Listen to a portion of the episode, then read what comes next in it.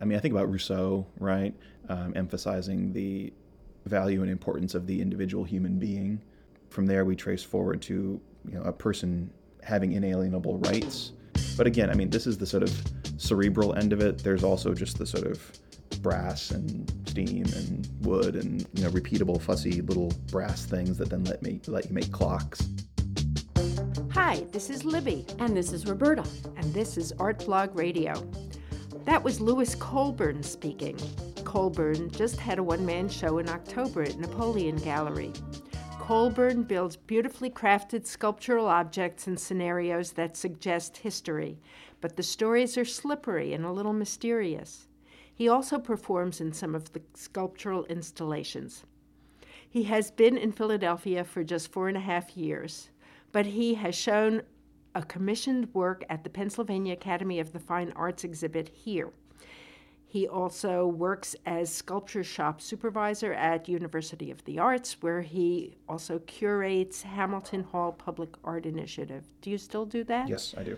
Uh, so, can you tell us a little about the Noble Amateur, your solo show at Napoleon Gallery? Sure. And what is a Noble Amateur? well, the title for the show came out of sort of a particular period in, I would say, the end of the 18th and the beginning of the 19th century when science was sort of the purview of, I guess I would say, the nobility, right? People, sort of dilettantes, people who had the time and money to pursue these sort of esoteric interests, but nobody really identified themselves as a sort of scientist per se. They were they were amateurs. I think it ties into my philosophy of making because I'm always teaching myself to do sort of new processes in order to make my work. So I'm sort of always an amateur. I don't really think that I'm a professional, you know, tailor or a woodworker or a mold maker or any of these things. It's sort of learning again and learning new processes. So maybe for people that haven't seen the show, you could mm-hmm. just describe a little bit about it, what it was. It was in a very small gallery. Right. Uh, Napoleon Gallery, if you haven't been there, is it's named because it's small, but has large ambitions. Um, it's it's one of the smallest spaces in the uh, the Rollins building at 319 North 11th, and the space is about 10 feet wide and 20 feet deep. So it's sort of like imagine a subway car almost. It's it's it's a great space, but it's challenging in some ways. And I had um, I had three sculptural works in the show. One of them was sort of like a little tableau almost. I, I thought about it as being sort of backstage at a reenactment, right? There's a sort of half scale wall made out of plaster and lath hung on the wall, a little shelf, um, a series of half scale um, like shipping pallets, like you'd you know ship a you know some heavy object on, and then these little um, carefully tailored uh, 18th century garments, like a men's frock, a frock coat and breeches and vest. Um, on the opposite wall, there was this sort of, it's like a storage loft, but it's also built at half scale. It's kind of like you'd find in a theater, um, where they have lots of props and things that are sort of too good to throw away, but aren't immediately useful. Um, and that loft was full of unfinished sculptures that had accumulated in my studio. The reason I picked many of them is that they were already made at half scale. So there was a half scale door that never got completed. There was this plaster form for a half scale 55 gallon oil drum that never got completed, a small brick wall made out of miniature bricks. Some of them were life size. There were some cast aluminum vegetables like squashes that were part of the, the piece.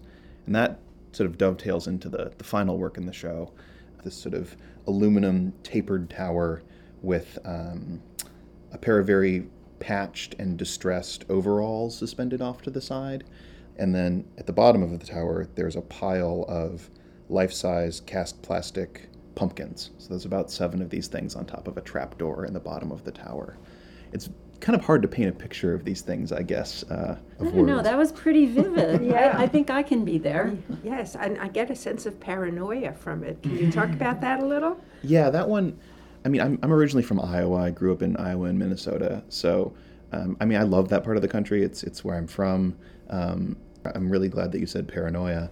Is that uh, the sort of the dark side of self-sufficiency is is paranoia. You know, if you're going to sort of be an independent person and take care of everything yourself, then I feel like that often leads into spending all this time worrying about whether you actually can be self-sufficient.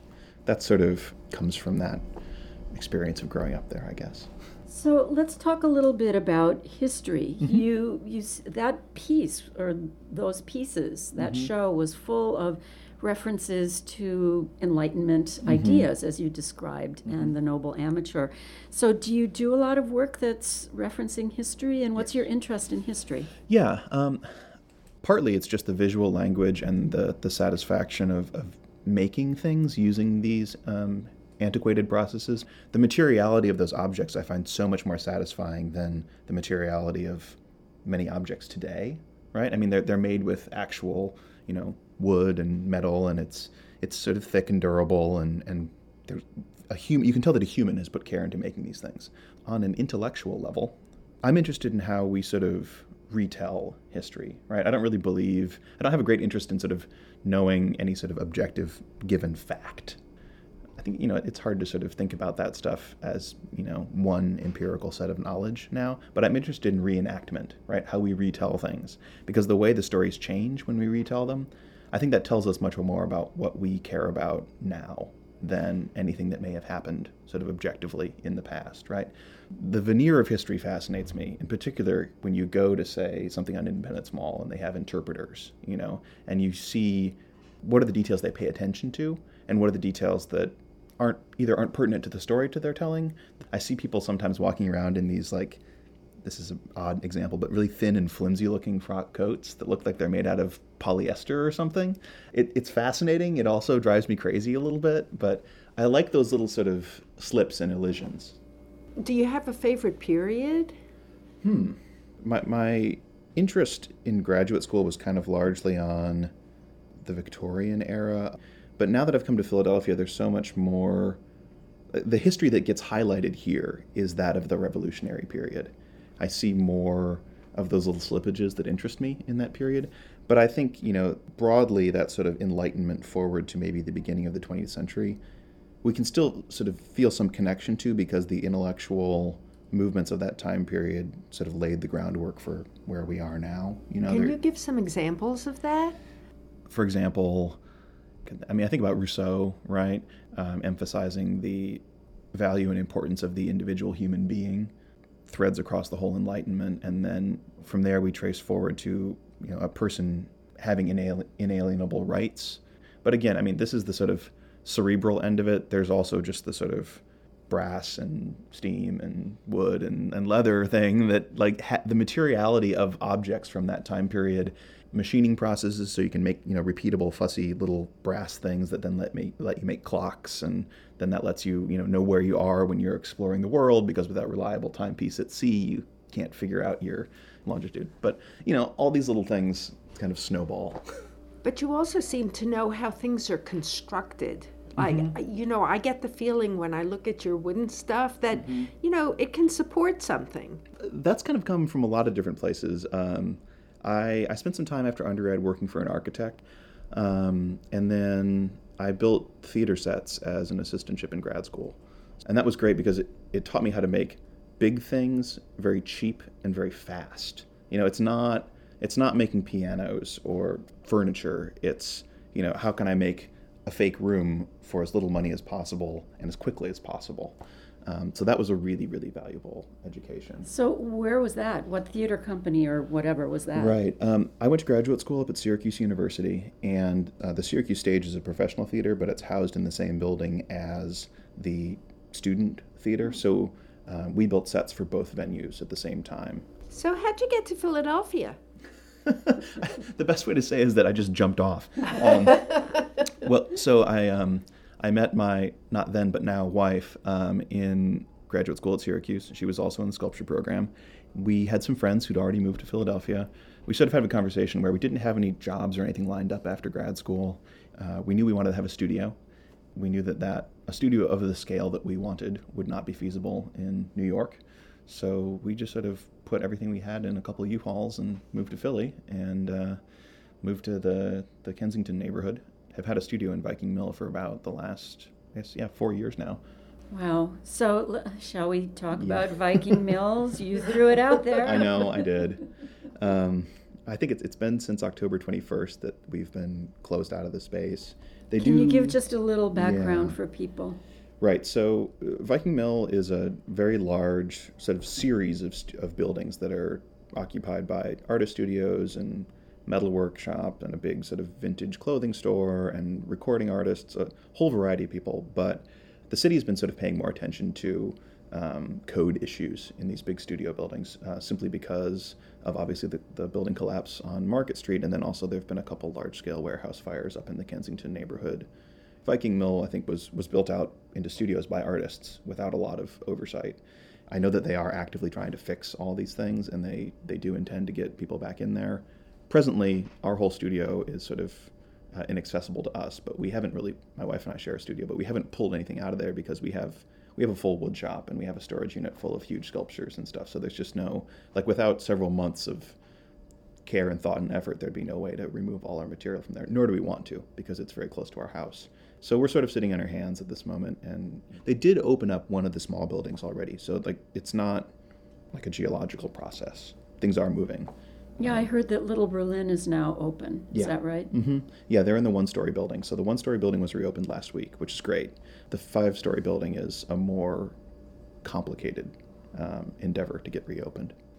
You know, I'm getting antsy. I want to get back to work. I was going to say, both of you, you and your wife. What's her name, by the way? Uh, Stephanie Koenig, she's she's shown around here a little bit too. So let's talk just briefly about the piece that you had at the Icebox. You've Oh, you've yeah. Mm-hmm. showed at PAFA at that here show, that big show, and but you also had an interesting piece in the Icebox Mm-hmm. where you built a tower, another tower, Right. but you performed in it. So can you tell us a little bit about that? And there was history in there and theater. Yeah, and, absolutely. Yeah, that's so that was um, and footnotes make the world. It comes from War and Peace in Tolstoy's War and Peace. So if you read that whole giant novel, there's about a three or four page sort of digression immediately after Napoleon has invaded um, Russia and the Battle of Borodino.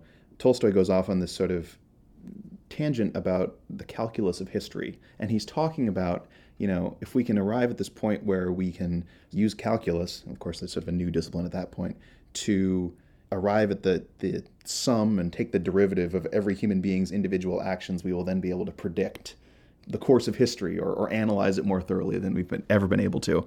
So that piece was, you know, this probably 12 foot tall tower, and I was sitting at the top of it and had a um, an old manual typewriter up there with a continuous scroll of paper, typing that four page passage over and over and over again on the manual typewriter.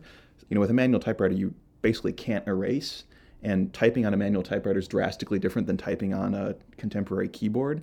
So it introduces all these errors and typos and glitches into this scroll of paper. And because the scroll of paper runs continuously through the typewriter, you're sort of committed to all of these errors. So, do you read a lot of novels? Do you read a lot of history books? Do you look at historical movies? What, where's your source material? Where does it come from? Uh, all over. Um, I mostly kind of land on land on a period or I land on an object and then start digging from there.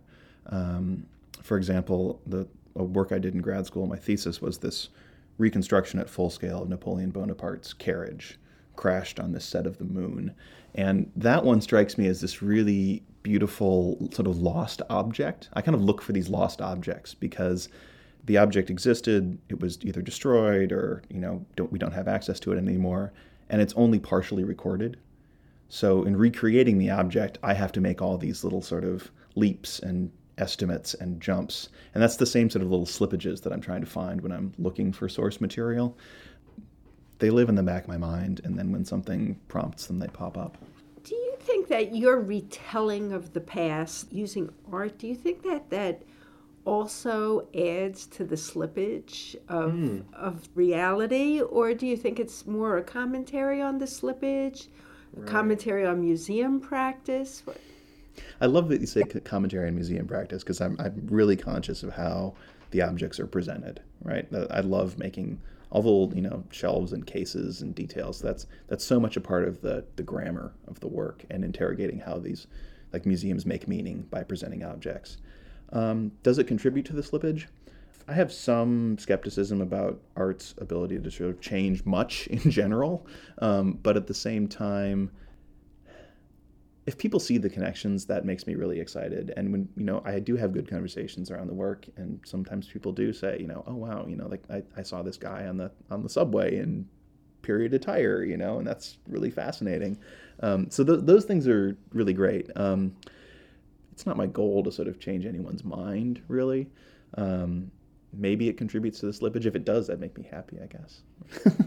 Well, I think that was wonderful. So um, we'll wrap it up there. Thank Great. you so much. We've been speaking with Lewis Colburn at University of the Arts.